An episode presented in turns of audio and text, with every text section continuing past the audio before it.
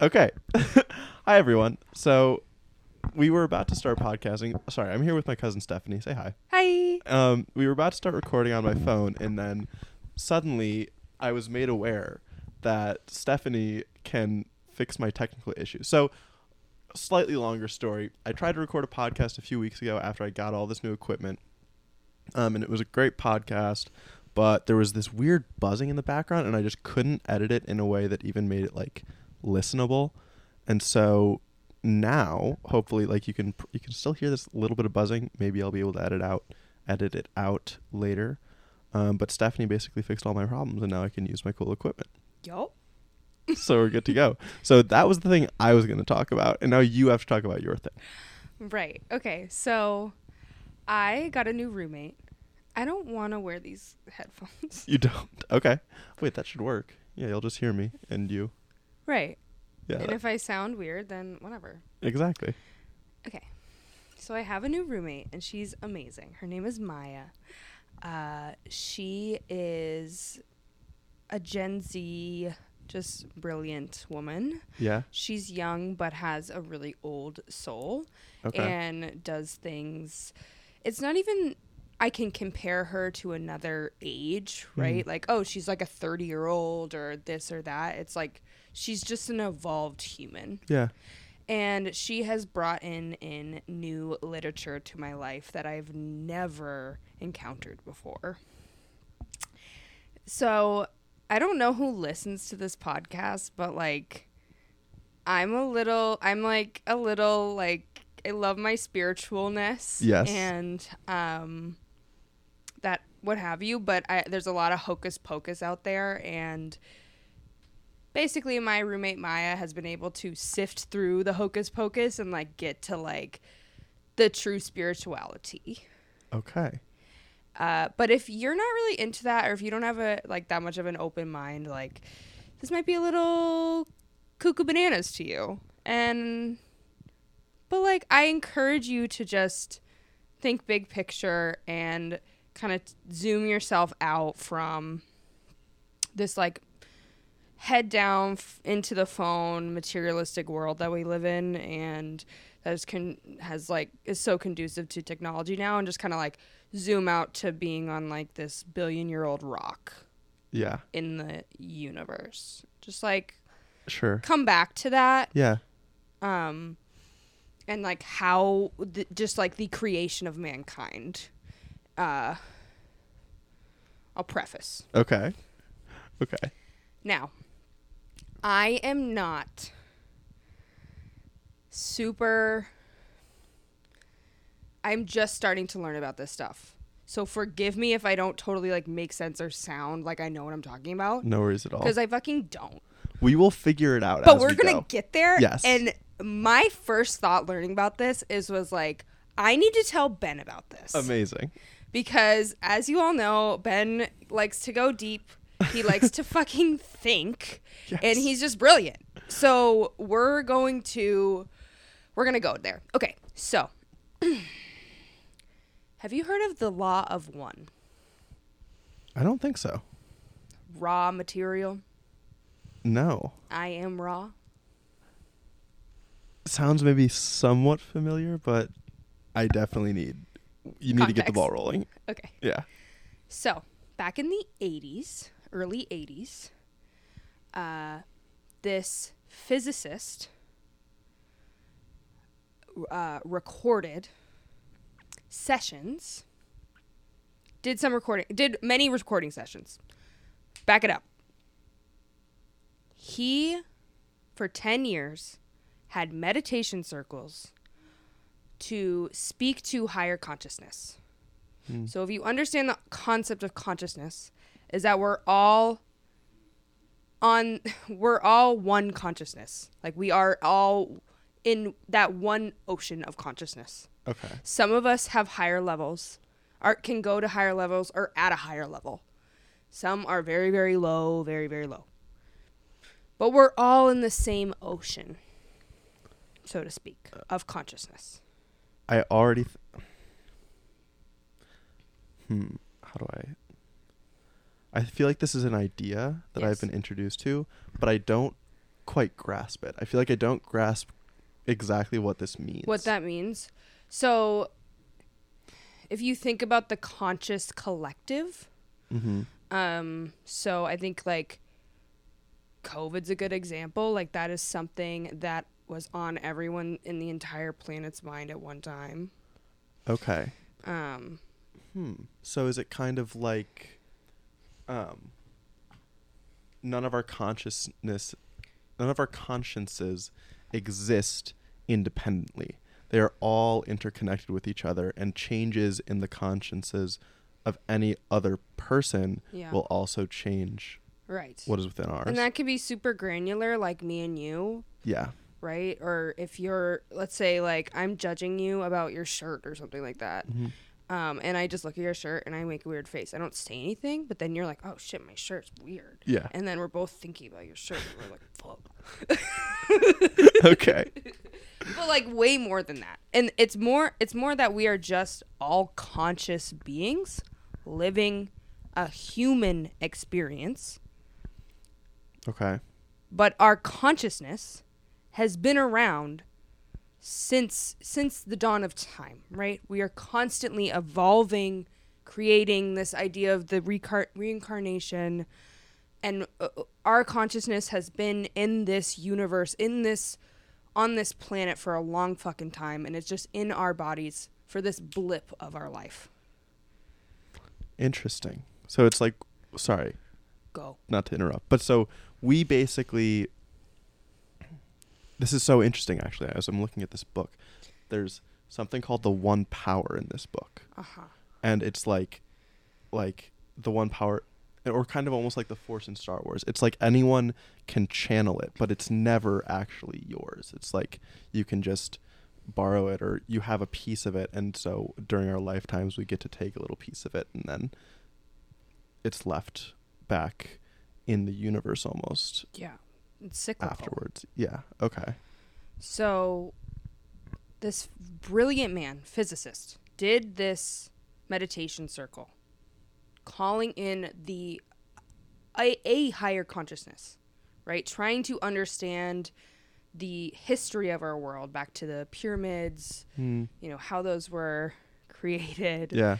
Um, and just the brilliant um, generations before us, and how they evolved and where they went and, and all of that. And um, I'm getting a little ahead of myself here because of what I've read from it. But they were able to contact a one of the higher consciousness beings, which we could perceive as existential, um, like alien-esque, hmm. you know, other, other. out of this world being. Hmm. I know it's getting a lot. This is, yeah, so I'm. Let me see if I can find someone saying, because my roommate's really smarter than me, and um. yeah, feel free, of course. I was thinking of at some point of like checking for thoughts on these ideas on my phone too, but. So a higher consciousness being. So is, mm-hmm. is is the idea almost, again, just trying to connect it to frameworks that I understand more, that I'm more familiar with. Is it like reaching, there's almost like a different dimension that this joint consciousness lives in? And that's a great, thank you so much. There's seven dimensions that we are all able and eventually will reach. We're in the fourth dimension. Okay. So this consciousness is in the seventh dimension of consciousness. How do you know that there's five, six, and seven? People a lot smarter than me figuring it out. Okay. A lot of them are figuring that out from this book. I'm going to read you the description. I think that will help. Okay. The Law of One, Book One, The Raw Material. Hmm. Is the exact transcript from the recordings of twenty-six sessions of an experiment designed to communicate with extraterrestrial, I think I said that incorrectly before, please don't judge me. You're fine. Being. These experiments took place in a nineteen-year span, beginning in, okay, I did this wrong. I said that wrong. Beginning in nineteen sixty-two and undergoing a process of constant refining ever since. All the Law of One volume series present commentary and transcripts of a dialogue between questioner and an extra-dimensional being referenced as Ra. The Law of One is the central philosophical principle around which all of Ra's teachings rotate. Namely, it is the concept that everything in the universe is in reality the same thing, and that any perceived differences and contrapositions in life's aspects are basically due to an insufficient level of awareness. Mm. Spacing from co- cosmology to biology and passing through other disciplines, such as anthropology, philosophy, spirituality.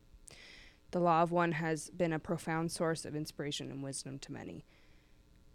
So, the questioner is the mm. physicist. Yeah. And then Ra is spoken through. One that was able to be in a get in that deep meditative state. Yeah.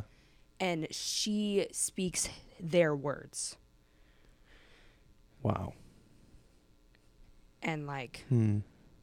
it is it, it like doctorate like P H D level literature transcribed into this fat fucking book of these twenty-six sessions. Yeah. And it's a woman named Carla. Okay.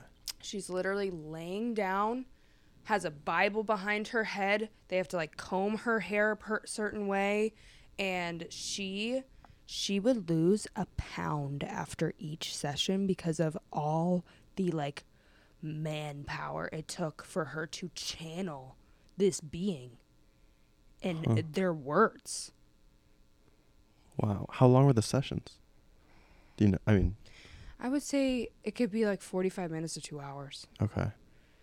And each each time he talks, it, it's like, I am Ra.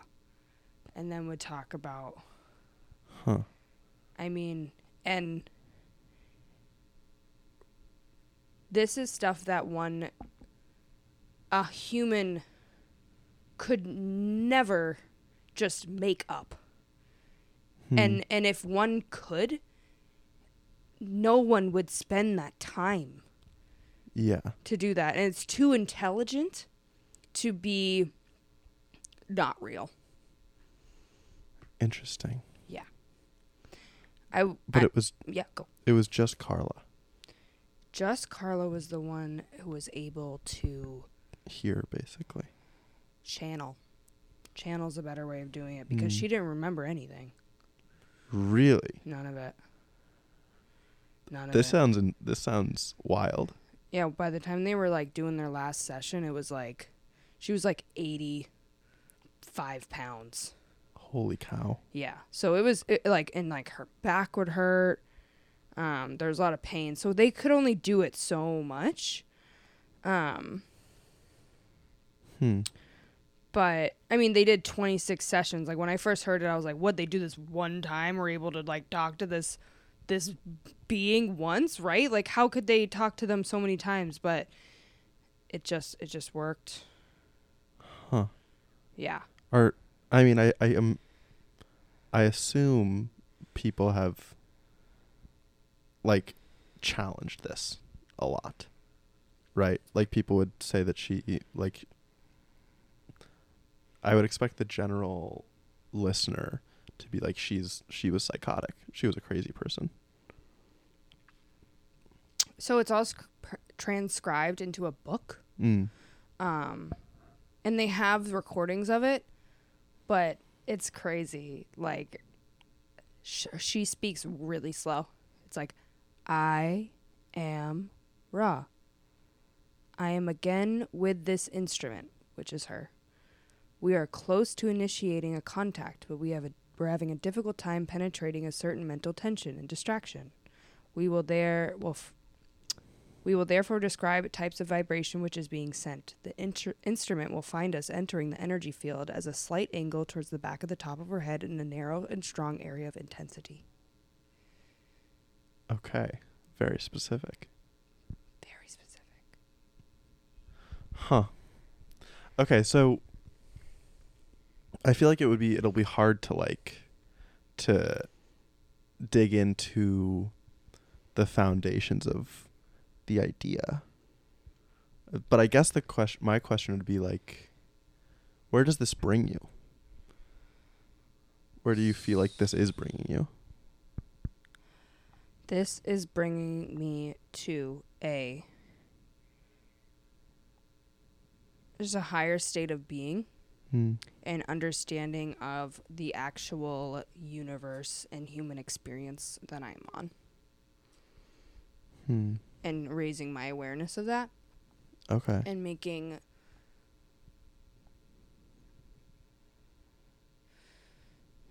I don't know. I think we can get so caught up in like our, our life and just the really, really mundane little things that can r- really drive us crazy and yeah. all that. Um, and I think this is just fascinating. Yeah. And it ties into A Course in Miracles. Okay. Which basically, A Course in Miracles is a way of living in a state that you're, you, I don't know, being way less, getting out of suffering, really. More detached, would right. you say? Like you were telling me about your roommate and that table. Yeah. And I was like, this table means nothing. This table is nothing. You don't even know what this table is. You just know it's a table because someone told you it's a table. Yeah. It's all just our idea of what it is. It's just our idea is. of what it is. And all of that is from the past. Yeah. Like living actually in the present moment. Hmm. Very interesting. Yes. I would love to do this podcast exactly a year from today. So that would be December third. Yeah. And after s- studying this for a year, because I'm starting the Course in Miracles, I just started a couple days ago of doing daily listenings. And I think, you know, as someone who went to a Catholic high school but didn't really learn religion in my own right, but always have been fascinated by it, both of these things are very spiritual and not so much re- religious, but that that God complex. And when Ra talks about God or someone else talks about God, it is God as in the universe. The universe is our God. Yeah. It's o- yeah. like almost like what was being channeled is God. Yeah. Yeah. And cr- like Christ consciousness mm. and what who Jesus actually was, was just someone that was fully enlightened. Okay. That's it. That tracks.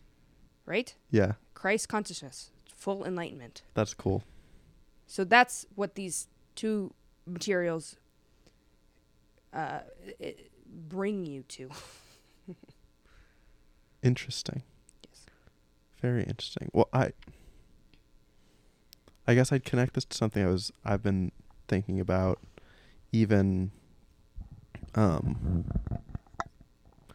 or even earlier today, um, where I I guess realizing how many layers maybe even from from this framework tend to exist between us and that enlightenment, because I feel like I'm someone who is pretty detached from a lot of the mundanity, um, whether it's like the day-to-day stressors of a job or um, kind of material obsessions like you're talking about. But I, there are other things that do feel excessively kind of important and, and real to me that I attach to. And a lot of them are like based on relationships, based on fear and pain, based on even just this idea that my my thoughts and my narratives are somehow more important or real than anything around me.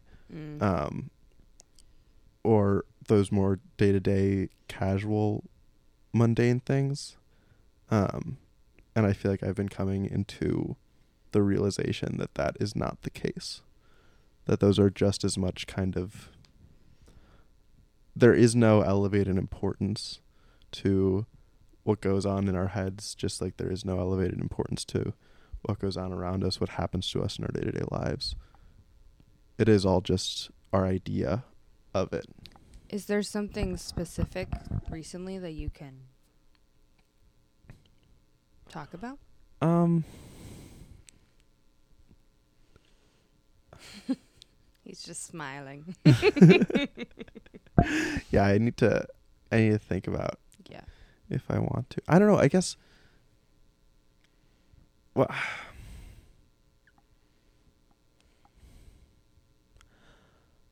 there are. There are things that happen that. Um, that hurt me. Yeah. I don't know. I'm I'm very sensitive to. People. And perceived rejection. Um, mm. But honestly, another part of these realizations recently has been the knowledge that like all of the pain that I endure comes from myself. It comes from my own thoughts. And and it's I feel like it's actually pretty easy to to realize, because you realize that you only ever get hurt by other people if what they say or what you pick up from them matches with what you already feel and feel pain from about yourself. Like yeah, your own yourself. Perception. Exactly. And so I, I guess even if like little things happen, but what has been more happening is just what's in my head and noticing when I have those thoughts that, that hurt myself. Right. Yeah. yeah. We're our own demise. It's our ego. Yeah, exactly. It's the ego. But it's nice because at least that means that we also kind of have all of the power in right. changing our experience. And we need our ego. We can't get rid of it. Yeah. We just need to work with it. Yeah. Yeah. And bring that reality into our awareness and know that so much of our own pain is our perception of what is causing that pain. Exactly. Yeah. But that's the beauty of being human, right? The ability to feel all the emotions in the world. Yeah. Um, the, the Course of Miracles talks about, you know, seeing as every single person you encounter or not as uh, as God, as one with God. Mm. And if we're not all God, then no one is. Yeah. And that the consciousness that are even, you know, the the murderers, the, the terrible, terrible people that we, you know, ostracize and, and, and, and you know, put away in, in this world mm-hmm. are are is God acting out, you know, that expression, that anger, that that that emotion. Mm. Because if, if they didn't have those that level of low and and, and sadness, rage, um, sickness, then how would they ever know purity, perfection? Yeah. I definitely get that. I have a friend who has talked to me in very much the same way. You just, you need the contrast. Yeah. You do. Hmm. Um, so I'm trying to, well, it doesn't really work unless you are, can really see everyone as just, you know, that God complex. Yeah. And it's, it's hard saying God. And I bet it's hard saying God for a lot of people who were like, this is weird, or just, I don't align with this anymore, or was shoved down your throat when you were a kid mm-hmm. and you were never actually explained why you were attending church. You just did. Yeah. You know? And, or like, these are the rules. This is what you should be shameful for. Mm-hmm. These are the things that you cannot do. Yeah. Instead of the teachings of of Jesus. I think that's what we all need, is like who Jesus was as an actual human being. Yeah. Because even those that were worshiping said God when Jesus was in front of them, mm-hmm. they were going to, they killed him. Yeah. And he's like, I am God. I am the bread that you're fucking eating. That is me. Come at me, bro. Are you fucking kidding me? Yeah. You guys are so stupid. And that's why he was like, whatever. Fine. Kill me. Hmm. Because you're not killing me. I will never die. Because we never... Our bodies croak. Yeah. Our consciousness is forever. Hmm. There's something I want to get at that is like... I guess, I guess like something that kind of goes against the idea of the power of one. Um, law of one. Law of one. I'm sorry. That's okay. Uh, I guess the easy way, easiest way to explain it might be on a, on a biological scale, mm. right? Like if I have this idea that my consciousness and my memory is... is tied to my physical body, right? I suppose it is... That does come out of a uh, a clinging to the past, right? Mm-hmm. And a clinging to, to ego. Like, the only way that I will maintain an idea of who I am and what I have been is by... maintaining this form and not passing on. But I suppose that's kind of the whole point. That's the whole point, is that you're here for a blip, and that and that you are not just your ego or your memories. No. And so if you aren't those things, then there is nothing that separates you from, like you're saying, from anyone else, from anyone else in the future, or from anyone else in the past. Anyone or anything. Yeah. Yeah. Yeah. So it's okay. I get this. It's all, like a con- it's an entire deconstruction of identity almost. Uh-huh. So I then I like the next place to go would be, how do we reconcile this with with the with the ego that, as you just said, we will continue to have and that we need, or with our day-to-day feelings that we do continue to kind of oppose, and like we we want to be certain types of people, which affects our ego and it makes us right. sad and upset. And it's just I it's baby steps, right? The A Course in Miracles is three hundred sixty-five days of learning, of, yeah. of lessons. Um, and they strongly encourage you do not do more than one lesson a day, because it mm. too much of any new information or perception will, you'll go spiraling. Yeah. And I know that firsthand. Yeah.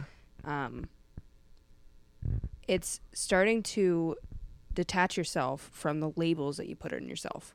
You know, I went to an accredited university. I'm, you know, I'm a Yale graduate. I have a, I, you know, for me, I made a lot of money one time and I got an, an a fancy award for it. Yeah. That happened three years ago. I'm still identifying with that. When is that not going to be part of my identity? Or, yeah. right? Yeah. Like these accomplishments that happen in our past yeah. that are still... that badge of honor that we wear to to be okay with ourselves. Exactly. When those are all stripped away, can we still be okay with ourselves? And it's finding that ability to do so. Okay. Now I am one hundred percent with you, because this is exactly where I've been at. Okay. Is, um, yeah, like... I feel like I've stripped back all the things that are easy to strip back in terms of identification with myself. I'm not worried about my job. I'm not worried about, about, I don't know, like notable concrete achievement in the eyes of others. But I am still worried about being a certain type of person. And I think, at least for me, not to try to stray too much, but for me, I guess that comes, I not for me, but for everyone, it comes out of having felt pain in the past and wanting, knowing that, or feeling like if we are a certain way, we cannot feel that pain in the future. And I feel like that kind of locks us into this need to be certain ways. Hmm. I think a lot of people operate that way of just fear mm-hmm. and don't even realize it. They're like, well, it's almost like being physically burnt, you know? Yeah. Right. You're, you burned yourself with the curling iron because you d- held it a certain way. Like, oh, I'm never going to do that again. Yes. And whatever, curling iron's fine, but like your entire way of speaking to people and... Yes. Uh, you know, going about your life, um, overthinking your actions and not just just being and doing what you would naturally do and react to. Yeah. And I've had to work with that a lot because I'm I'm s- such a lively human being. Mm-hmm. I remember like being, you know, in bed before school, like so excited. And like just like have so much energy and being like, okay, I need to calm down. I need to calm down. I need to calm down because it was just so much for that setting. And I find myself in that even today as a twenty-seven-year-old woman. You know, I yeah. go into social settings and I want to dance and yell and sing and, and I and make people laugh and, and like, you know, I'm just going to go work out. Yeah. You know? But, like, I'm just, you know, I'm at home working from home on a fucking laptop by myself. So if I'm getting in a social setting, I want to talk. I want to be funny. I want to entertain. Yes. And you want to seize it. Yeah. And I do.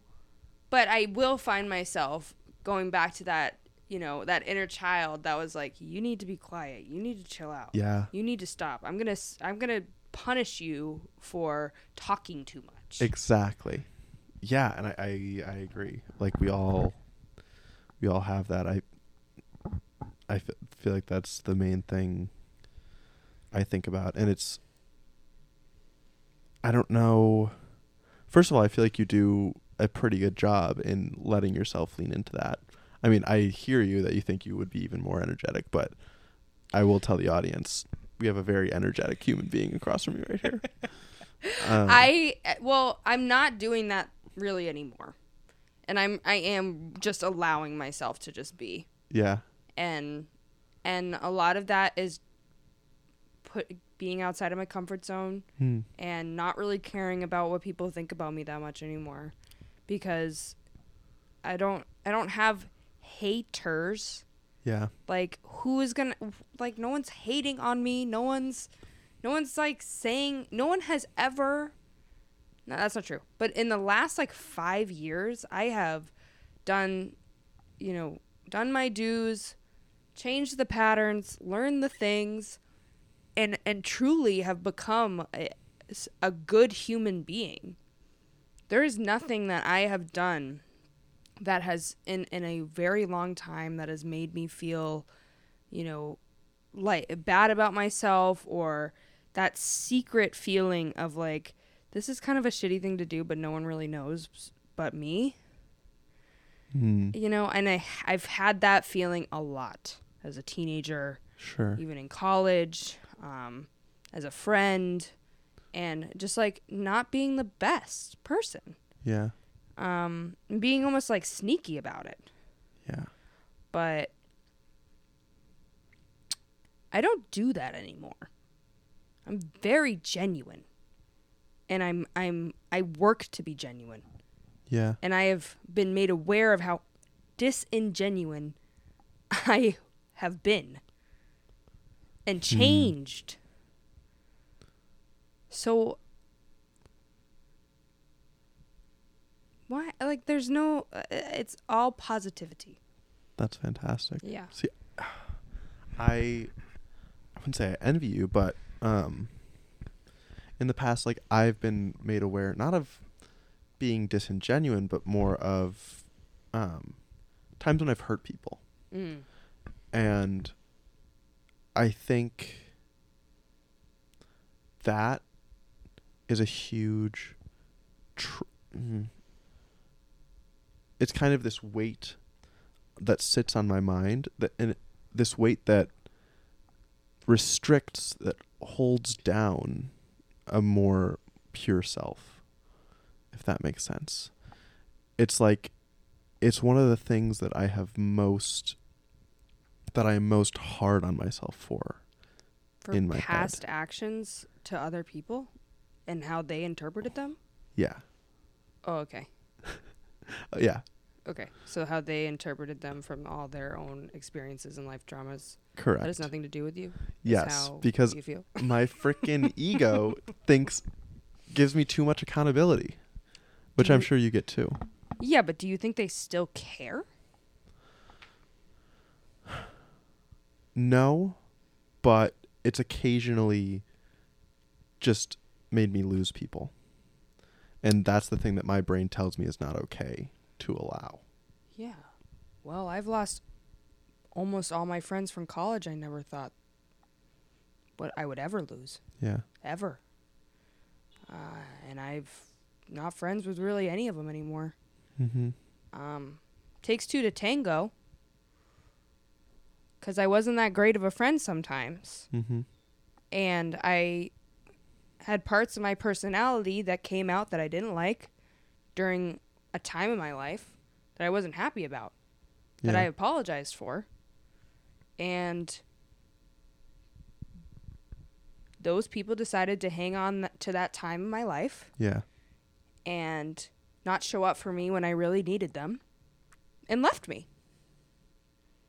And now they will never get to experience who I am today.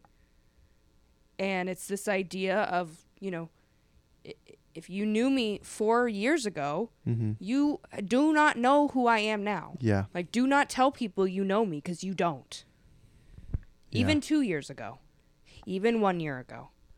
Even yesterday. I'm a, even, well, okay. Sure. Yeah. Even yesterday. Whatever. I'm an evolving person. Yeah. I'm an aware person. I know that I haven't been a great friend sometimes, but the majority of the time, I've been pretty good to them. Yeah. And there's way worse things that you can do, right? And it's the choice and the mm. value of a friendship. That yeah. was that was just like no longer seen. Um, and sometimes I think about it. I get upset about it. I think about, what if we ever saw each other? Yeah. Right? Um, and that's where you go back to everyone's God. We're all child of God. I we're, we are all one. Like, love and light to all of you. I don't really want to talk to you, but sending you love and light. Yeah. Because I don't wish anything bad for them. Yeah. I I hope the things that I know that they've been dealing with for a long time, that they've been struggling with, are getting better. Mm-hmm. Um, I truly do wish the best for them. And I have recognized that it hurts me that they have left my life. I've recognized that sometimes I do miss them. And it's it took a while for me to get there. Instead of, I don't need you, I don't want you anymore, good riddance, mm-hmm. I have better friends now. Uh, maybe a month ago, I, I was just like, you know, I miss these people. Yeah. And that's okay. Yeah. Yeah. That's a part. Yeah. It's a part of you. Right. And I don't, there's no one to blame here. It just is. That's huge. Right. And that's where I'm stuck. Okay. Because you're just blaming yourself. Yeah. Are you seeing it from their contribution at all? Not really. It takes two to tango, man. Yeah. Hmm. Very much so, yes. I guess it's funny because you, like, when we dig in, I can, I think about these specific times. Um... and people that it's happened with, and I think, yeah, they're it was very much two-sided. Like, it did have to go, like, there had to be lack of effort, like, both ways, or lack of compassion or something missing.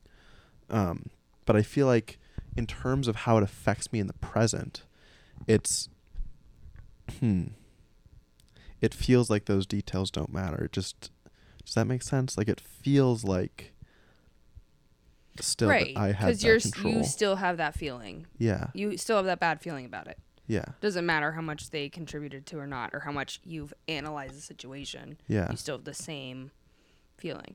Would you say that's rooted in shame? Or what? Or I think so. Okay. Yeah. I, I think it's better to just address what else you feel shameful about in your life. Just overall? Yeah.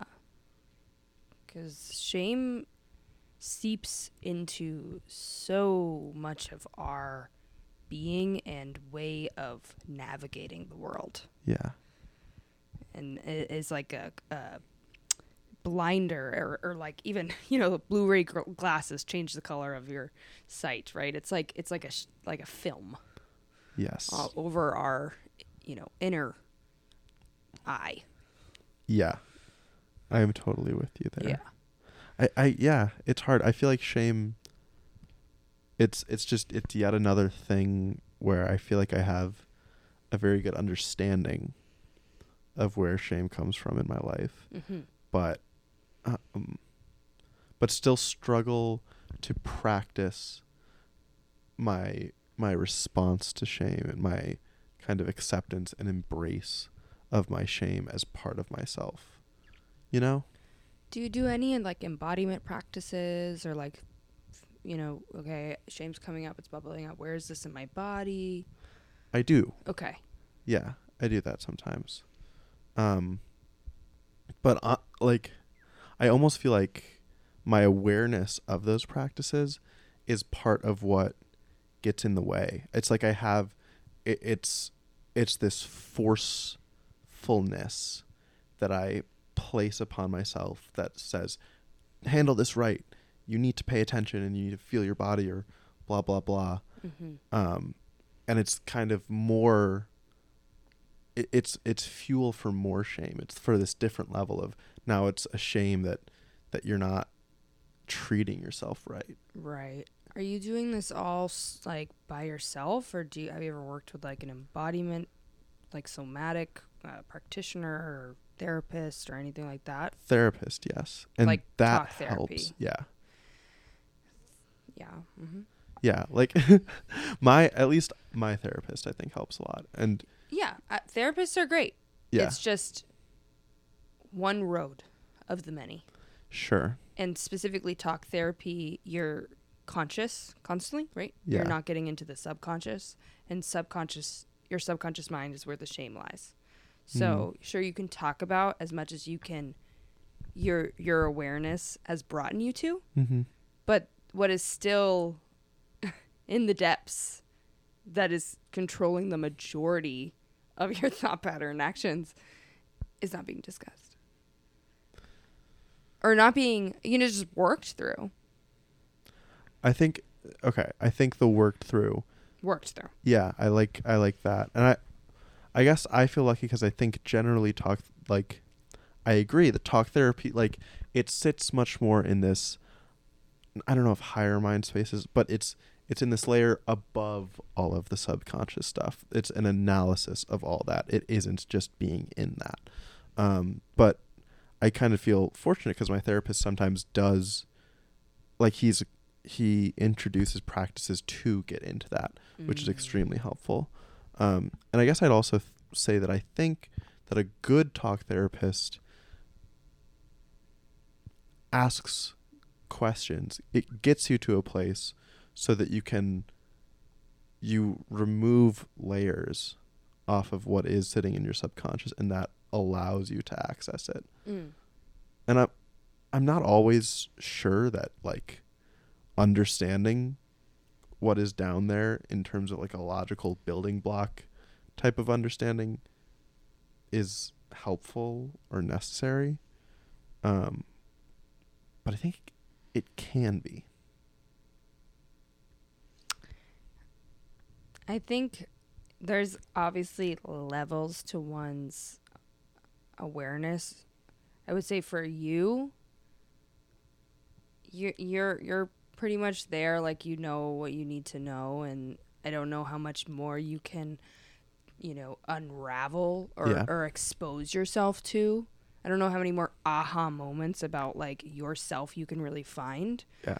But to those that are really don't know, um, and it, it's it's it's re- I think it's really important, and how the only way to get there, because there's so many things that we go through in our lives that we think are normal or never talk about, and just kind of w- are unconscious about. Yeah. Right. That that sit there and dictate how we operate, but we don't really know why. Yeah. Because it's never been addressed. And that's where, where you're talking about peeling back the layers. But there's something so deep, so, so deeply rooted that you got to get in there to, to, to work through. Yeah. And that's what I've done and learned from my hypnotherapist. Okay. Because it's basically just guided meditation into the subconscious mind. Yeah. Um, and yeah, I mean, it, and it's the heavy, heavy stuff that that's there. Yeah. That, you know, and she's told me for thirty-six years she didn't know about this, you know, really terrible thing that happened to her. She had no idea. And then hmm. one day, you know, she just woke up and, and realized. Wow. Yeah. And it, that was through her work with subconscious mind.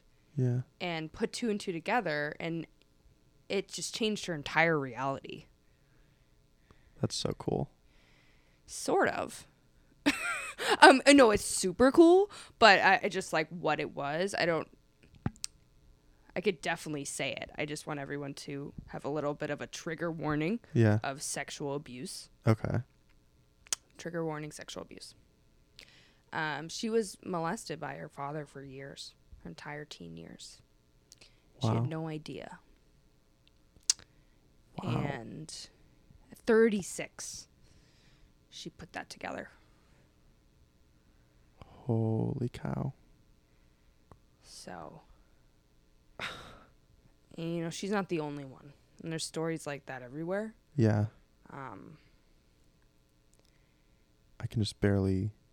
Like, I, I truly can't fathom having that realization. Right. Yeah. Right. Do you think... Do you think a lot of people are...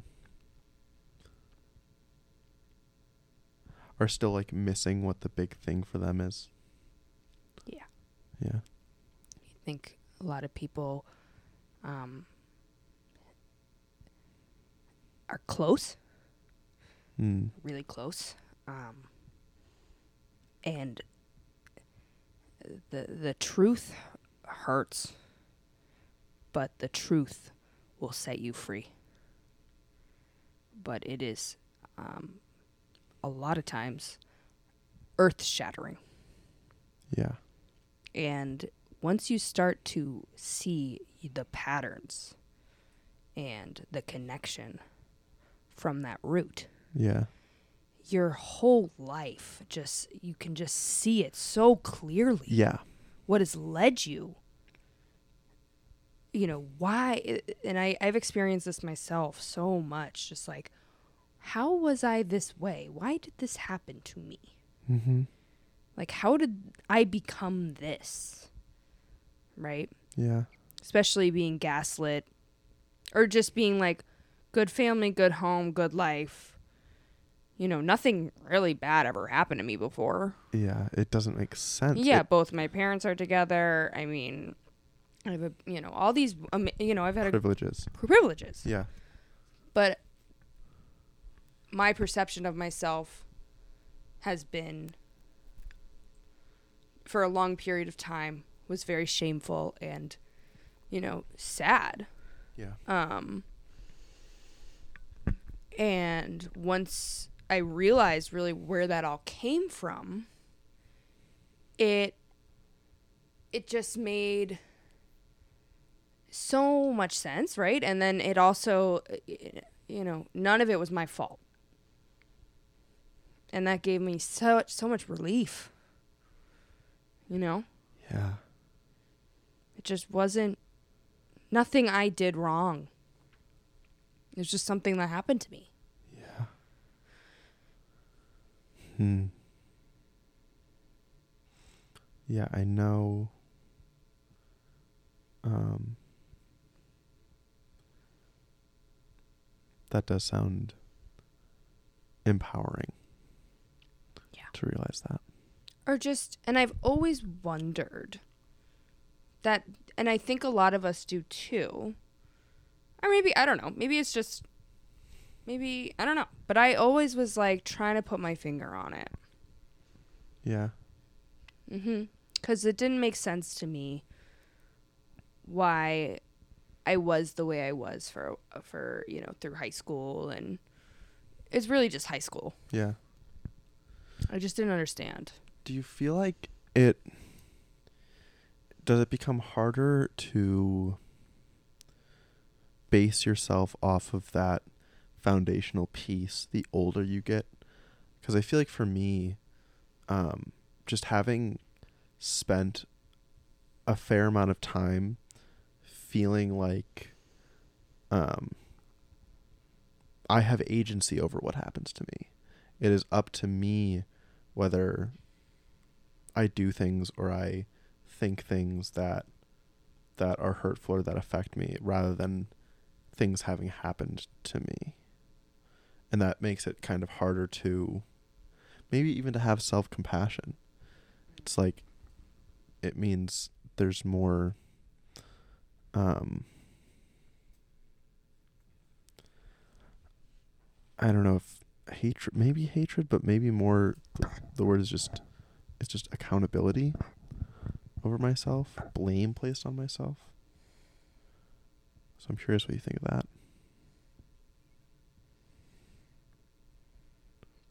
So as you've gotten older, your ability to be accountable for your actions and feelings causes you to feel more like, I don't know, responsible for yes. your suffering? Yes. Okay. Well, I mean, that's true. Yeah. But it's, I guess it's just back to like, what are you actually suffering over? Like what, why are you even in a place to allow this to feel like suffer? Where can you find that peace? What will bring you peace? Hmm. Just yeah. That's a good point. Yeah. And one, w- are there, there's a lot of things I've forgiven myself for. Mm-hmm. A lot. Um, what have you forgiven yourself for? A lot of things? It's a good question. For some things. But probably not for everything that I need to. Right. Yeah. Which means that there's levels to things of which that matter to you. Yeah. And the idea, going back to the books, yeah, the Course in Miracles, is that everything's on the same level. So if you're not forgiving the highest, it doesn't matter that you forgot forgave the lowest. Hmm. That because makes they're sense. All one. One. And they're all the same. So like yeah. until it's like truly forgiven or yeah forgiven mm-hmm. doesn't really m- do you any good. Damn.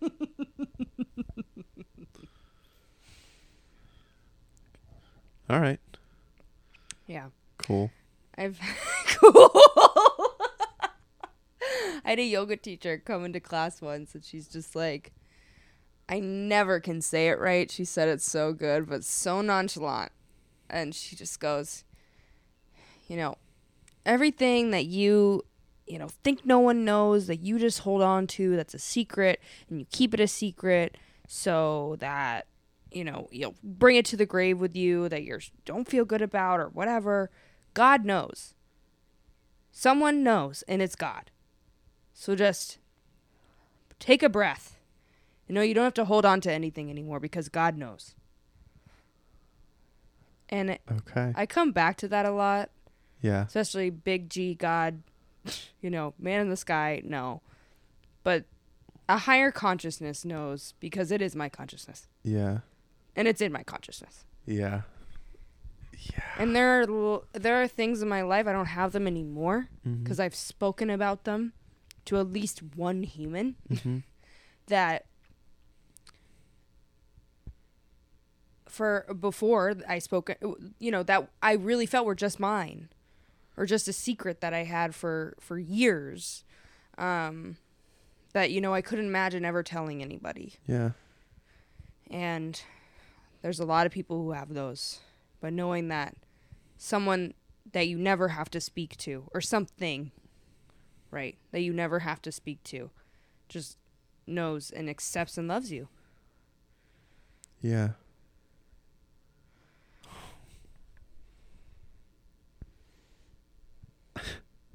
Sorry, I'm.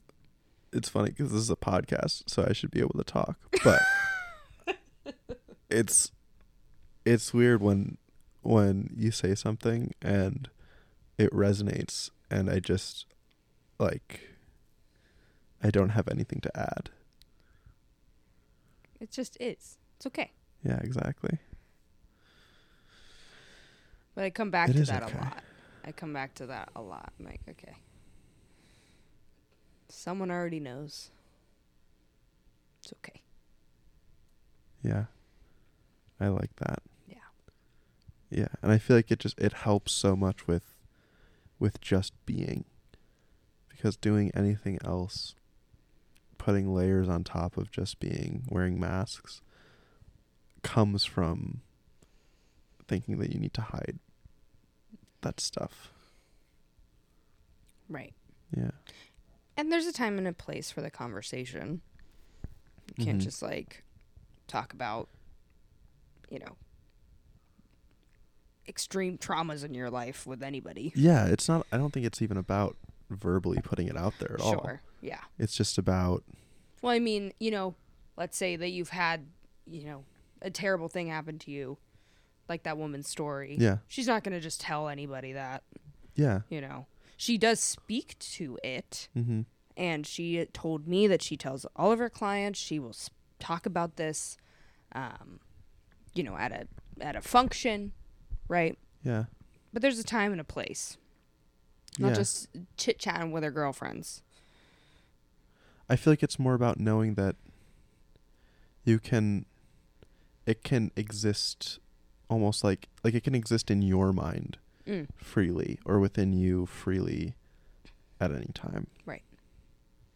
And that's what's freeing. I feel like for me, like the the fear or or I'm I clamp down on certain things that I feel arise within me.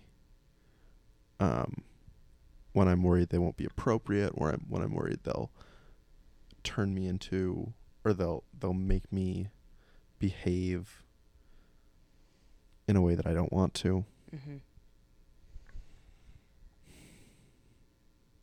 So it's nice to think about how like it's already it's already known and it doesn't do anything for anyone to try to shut it up inside you. Right. Yeah. Uh-huh. I have a friend, uh, an older friend. She's probably fifty plus, and her husband, also fifty plus. One time when he was like fourteen, fifteen, um, was maybe not fourteen, fifteen, maybe a little bit older. actually, now that I think of it. Uh, doesn't really matter the age, but he was under the age of like twenty-five. Let's just say that. He's now a fifty-five-year-old man. Mm. And he got into a fight, beating someone up, and almost killed somebody. Um, and it, due to his, you know, his rage, that he, that anger, that just went to that highest level. Um, and he has lived his entire life in fear of getting to that anger again, and has like shut the valve of really experiencing that yeah. emotion. And it is, it holds him back to so much. Um, and even like getting angry, like really at all. Yeah. And anger is such an important emotion. All of them are important. Yeah. Um, and he, it, it he really hinders himself and his relationships due to his inability to, to let, he doesn't trust himself. You know, he thinks he's going to kill somebody. Literally. I relate to this on not the same level, but in a way. Okay. Yeah. Yeah. Being, mm, it's sad, but it's scary to know that we, um, we all have sharp edges. Mm. Oh yeah. Seeing red. For real. Yeah. But that's being in control and awareness of your emotions. Like, what is happening in your life that is making you angry enough, you know? Yeah. And is it really, like, it's uh, your perception that makes you that angry. Yeah. There's, I remember another yoga teacher just, you know, being blissed out, peaceful as fuck, getting her car towed, and she's just like, yeah, I don't even care. Yeah. You know? Like, but if, I mean, currently, current state of mind right now, um, driving currently bothers me a little bit. I have some irritation at the moment. So if I got my car towed right now, that would make me so fucking angry I can't even describe to you. Yeah. And would be really bad if that happened to me right now. And there's nothing that I can pull out of my toolbox to calm me down about that one. Mm. Not much. Like, I can breathe through it. Um, but that would be a really bad thing, because I have a lot of things in there that I need to go to immediately after this. Yeah. One of which is work. So I have like an entire photo booth in there. Uh, yeah, it would just be a bad thing, you know? But, um, oh, great. I would love to get to a place where, like, nothing phases me. Yeah. Like, I'm just not getting there. Hmm. And I really don't. My yeah. mood is pretty consistent. Yeah, I was going to ask, are you sure you want to get to a place where nothing phases you? Because I think I'm at a place where a lot doesn't phase me, and I, I think I find myself wanting.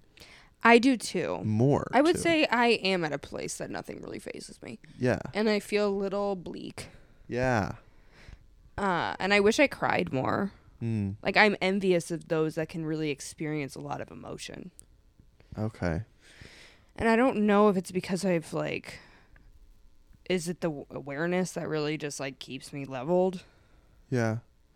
It could be. I mean, I guess I would feel like this is always not, not a problem, but not like, hmm, something about being aware and kind of more detached, I guess, is that, yeah, like things, things don't affect you. Things almost seem more, more things kind of seem more trivial. Like it's, it's, everything is a lot lighter, mm. you know? And so, yeah, when everything is a lot lighter, you don't get the heavy shit to make you cry. And I almost, I, I think I, I find myself in this in-between place of of wanting to be lighter and springier and thinking that will kind of make me more energetic and mm. smiley, but also fearing the loss of this this heaviness, this depth of feeling. Um, because, like, on the contrary to you, I I do, like, I cry fairly frequently, and I there are a lot of my favorite moments, like, of my mm. week, mm. um because I don't think very little else makes me feel so deeply as these moments when I'm able to kind of, like, fully embrace this this pain or this fear that I can have wash over me. So it's weird. It's, I don't know. Balance, I guess. Like always. Right. There's been times in my life where I've very random, weird things have made me just, like, hysterical for a long period of time that has nothing to do with me. Yeah. So, and I've recognized that there's been times in my life as a child that I've wanted to cry and, like, didn't and couldn't, mm. didn't feel safe. So I think that's a lot of suppression. Yeah. Um, that I felt and just, like, you know, adapted to, evolved with. Just like, this is not how, a way of uh, expressing emotion. Totally. Mm-hmm. I, I totally get that. And, like, to your point of saying things that weren't about you making you hysterical, random yeah. things, that's something too that not not that I've gotten hysterical. I mean, I guess I that's not the point. The point is that I I've had these few moments recently where, like, I'm I'm kind of successful in peeling back layers enough to, like, actually listen to myself, to have self-compassion, and to reach some some kind of acceptance that brings me out of my head um into my body and into my surroundings. Um and I guess this has been, like, super visceral to me because it's really rare. Like, any time that I'm not calculating, working is very rare. But I've noticed these few moments, and I've had similar experiences where these external things, like, create intense emotion. And it's usually joy and, like, appreciation and gratitude. Um, and I guess the only kind of what I'm getting to is that I don't need this this heavy attachment to myself, my struggle, my feelings, to continue to access that depth of emotion. I know that if I unburden myself from those things, that I'll actually be much, that I can, might be much freer to connect with what's going on around me, to connect with my body, and just feel much more strongly. Mm-hmm. That was a lot. Sorry. It's okay.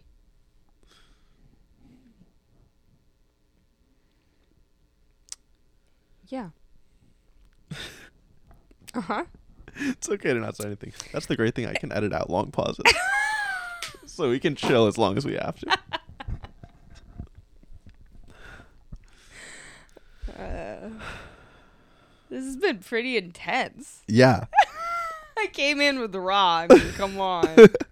But I encourage you all to, you know, take what I said and be like, just like, okay, what is this chick talking about? And then you'll see, like, how legitimate this book is. And I want to be clear that they don't make, I mean, they sell the book, mm-hmm. right? But they don't, like, you can access the entire text for free online and, like, have, like, an Etsy shop.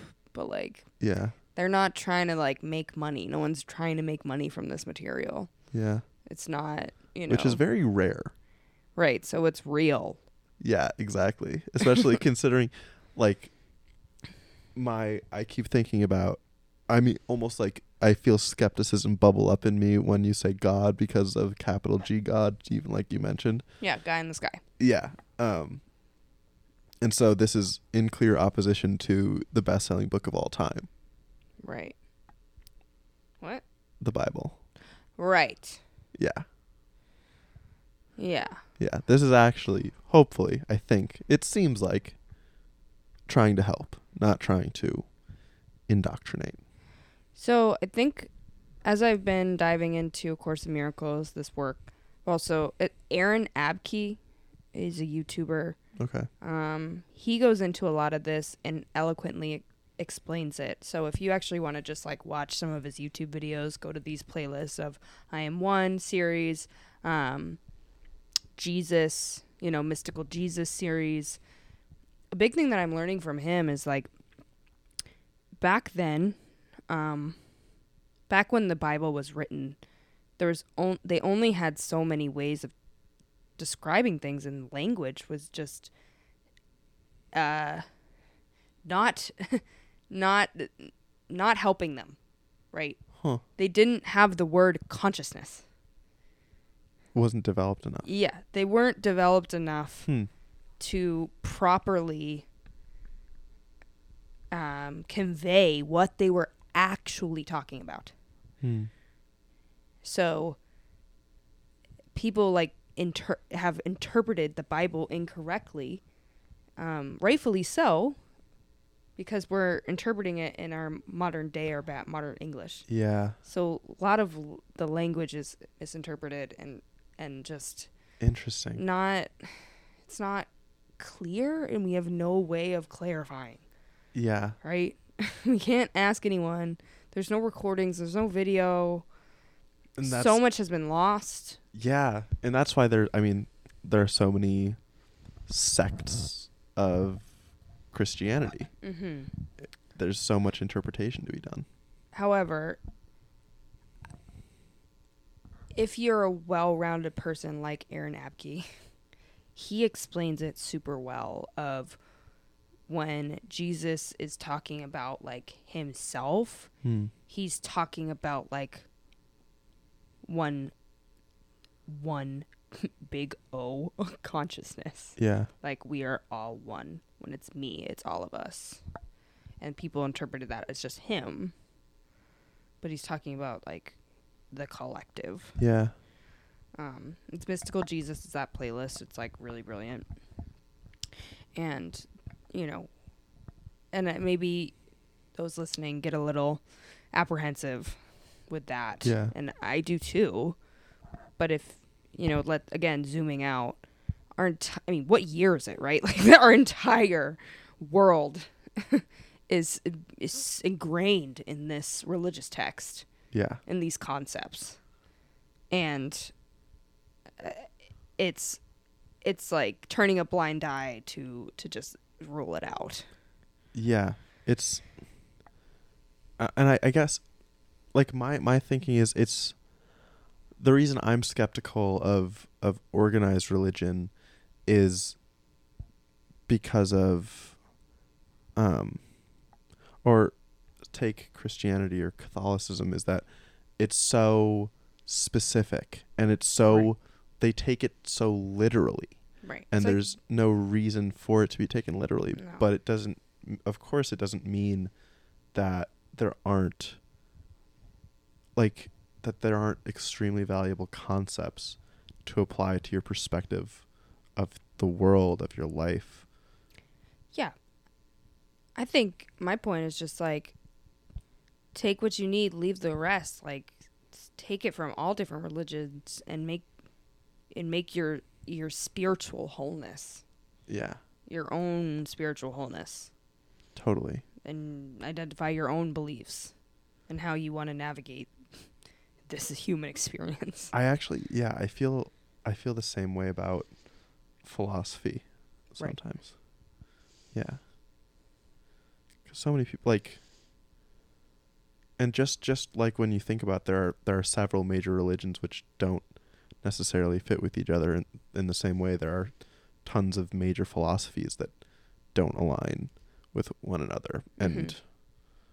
it's it it's more like whatever gives you understanding and peace, like that is the point. The point isn't to be right. The point is to be... Because what is right? Exactly. What's there right to you, I guess. Yeah. What feels correct to you? That is all that matters. And that can change. Totally. You don't have to have the same belief your entire existence. Yeah. It will, like, it will change, especially when you think of what you were saying before of you're not the same person as four years ago or two right. years ago or a year ago. You have to be, you have to know it will change. Right. And of course, core of your being, you know, I've been this energetic, happy person my entire life. Mm-hmm. That's not going anywhere. And I love that about me. But it's, you know, that's my personality. Yeah. And I lost that and I came back to it, you know, um, I think. But it's just how I navigate the world and friendships and things like that. So. Yeah.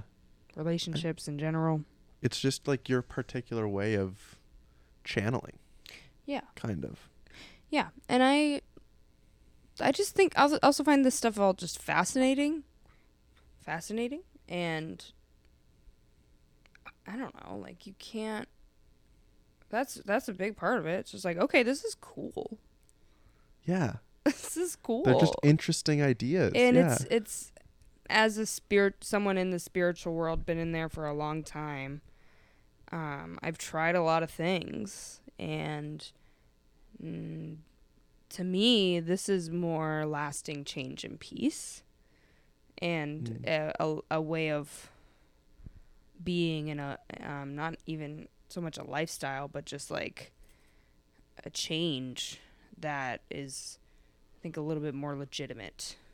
Sure. Sure. Than, you know, following the moon, and which is helpful. It's good. New moon, you know, whatever. You can interpret it however you want.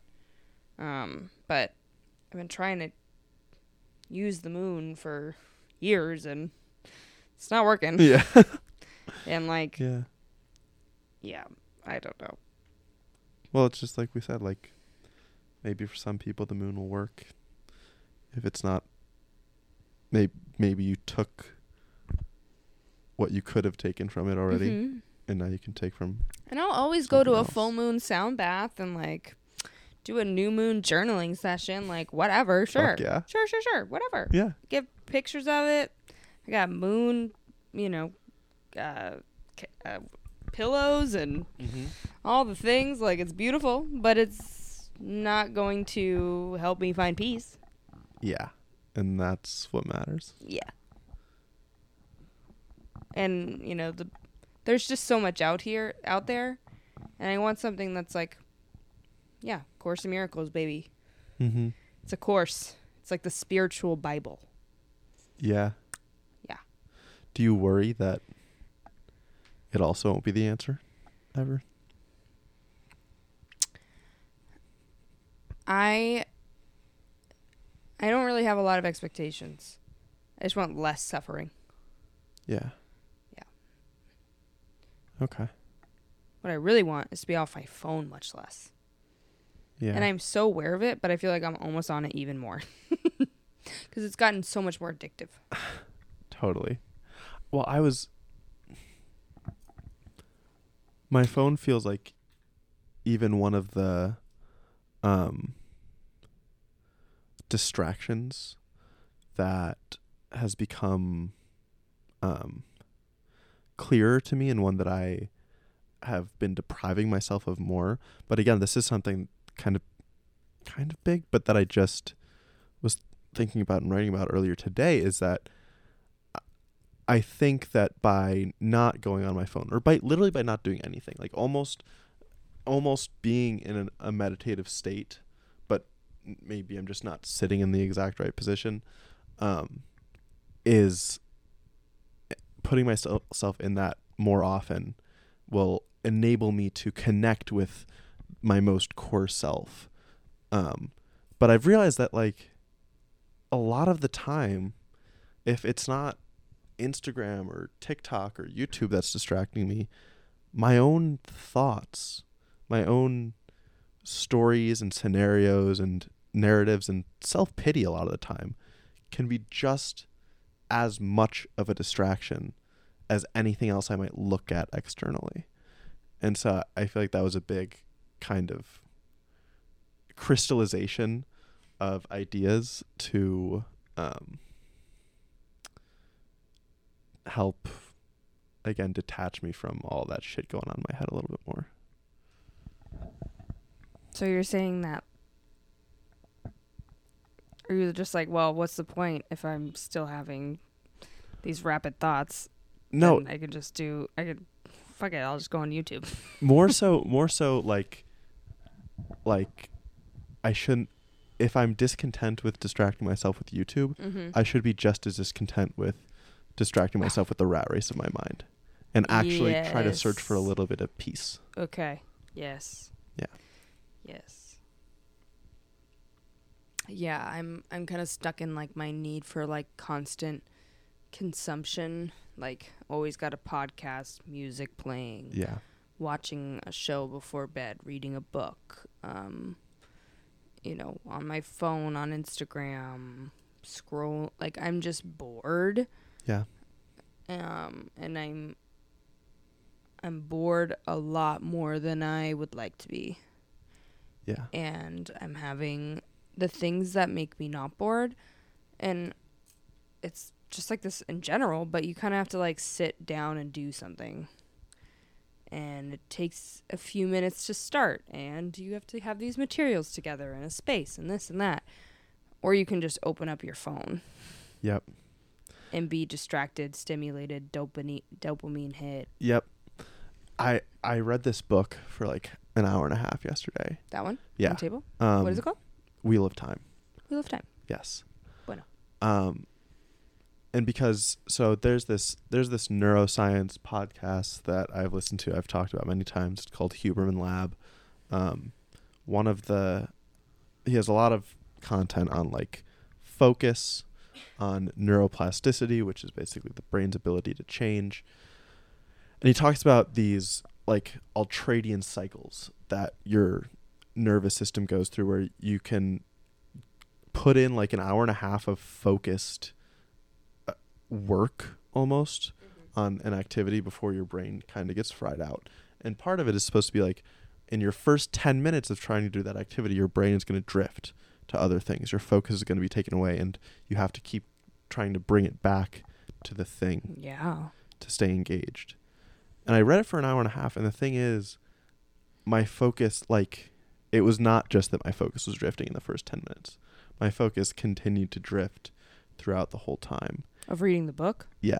Yeah. And I think that's why, like, if I'm not going to sit and stay focused on the same thing for a while, my phone is already made for my mind to be to follow my mind as it jumps around, to bring it from place to place. And so right. Why wouldn't I pick up that thing which is mi- fitting more? Yeah.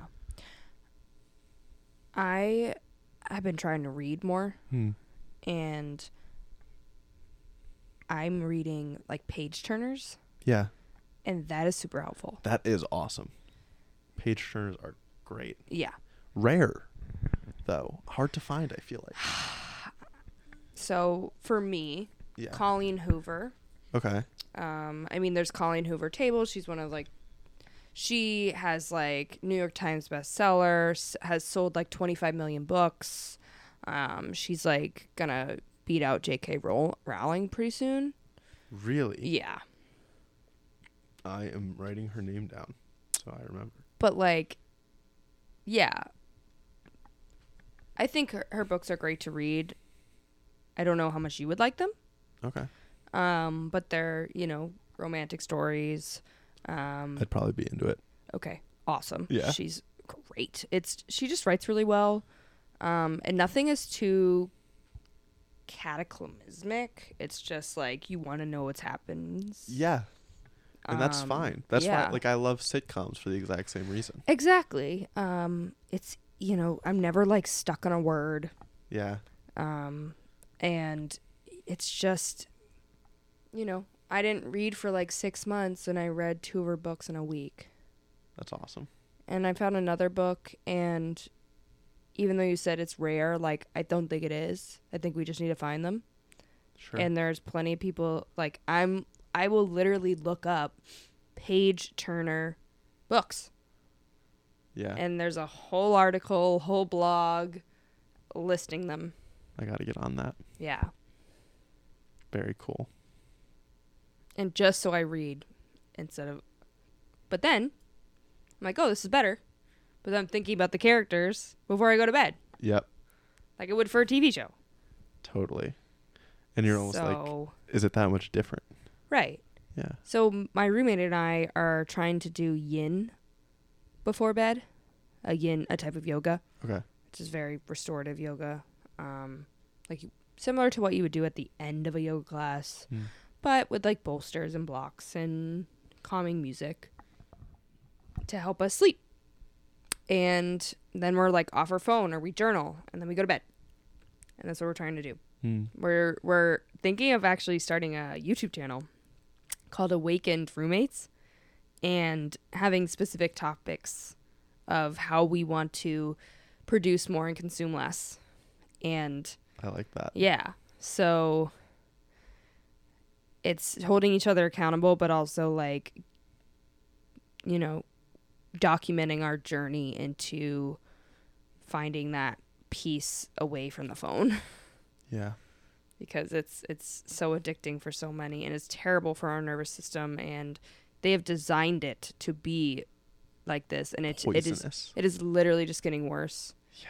And it is it's as bad as fucking heroin, and it's just fucked. Yeah. And our brains are changing. Yes. Totally. Yeah, I just feel like it would be extremely relatable content. Yeah, so we're going to do it. Fuck yeah. I'm so excited. Let's um, go.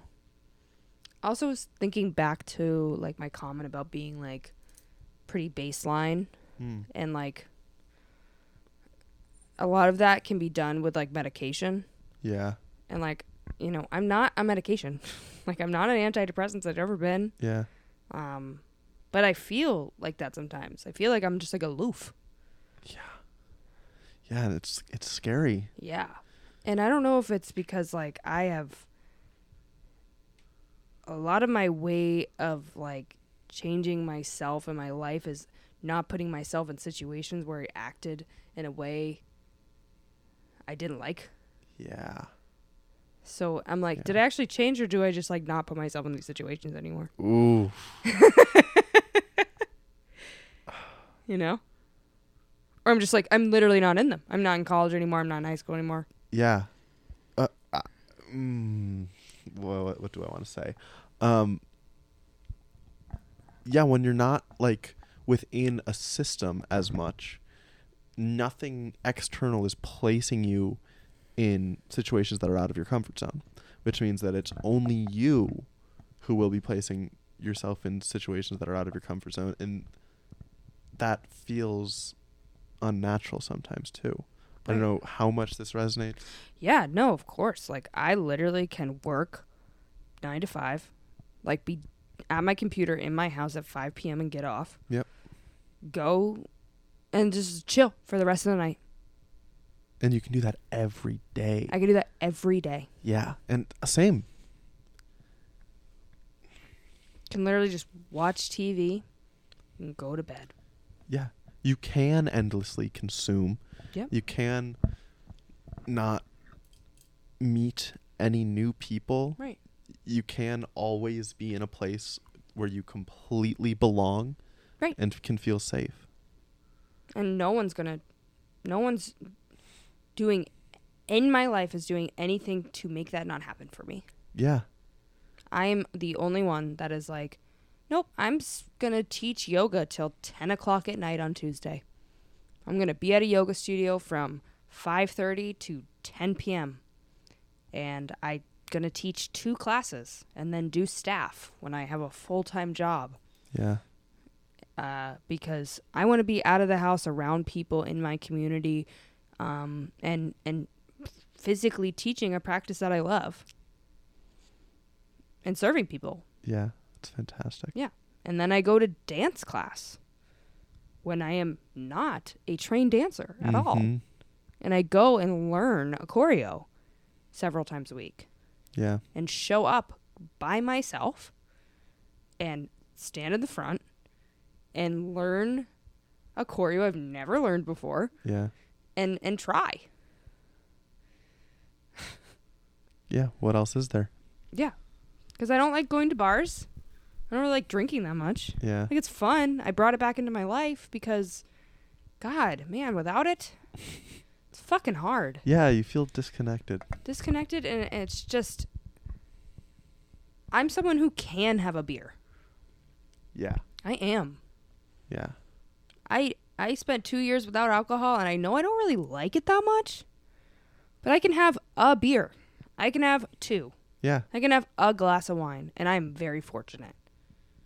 But bringing that back into my life and having those moments, I probably go out to a bar or drinking once, maybe twice a month. Yeah. Right? And that feels healthy to me. Sure. Um, it feels okay. And it feels a lot better than this like weekend warrior weekly thing. Yeah. Because, you know, if you're having, even if you're drinking twice a week, if you're having six plus drinks th- those evenings, you know, that's twelve, fifteen drinks a week. Yeah. Okay? That's a lot of alcohol. Yeah. Um, and being in the in the levels of drunkenness and, and, like, why you are actually doing it. You know, is it for the buzz? Like, I'm just doing it so I'm out of the fucking house. Yeah. Like, and and interacting with people, you know. Yeah.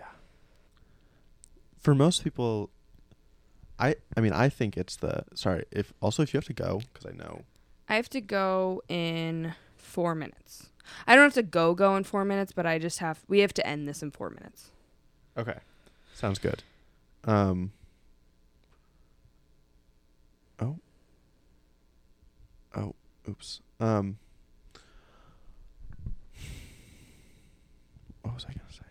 Oh, like most people are, are drinking. I mean, the buzz. People say the buzz, and there's a buzz, but I feel like the purpose of the buzz is just to get out of people's heads. Right. Right. Um. I guess that's that feels like it's exactly the problem. Yeah, it's disassociation, avoidance, right? Yeah, or like, and like,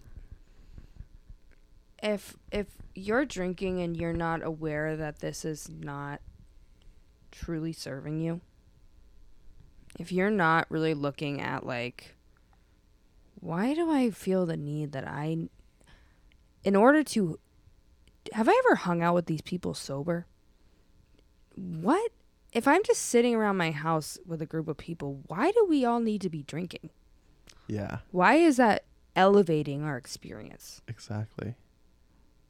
And my, actually my Halloween party was such an incredible example of how, of, of what I want more of my adult life to be. Hmm. And it's people, some are drinking, some not, but no one needing, needing to be drunk. Yeah.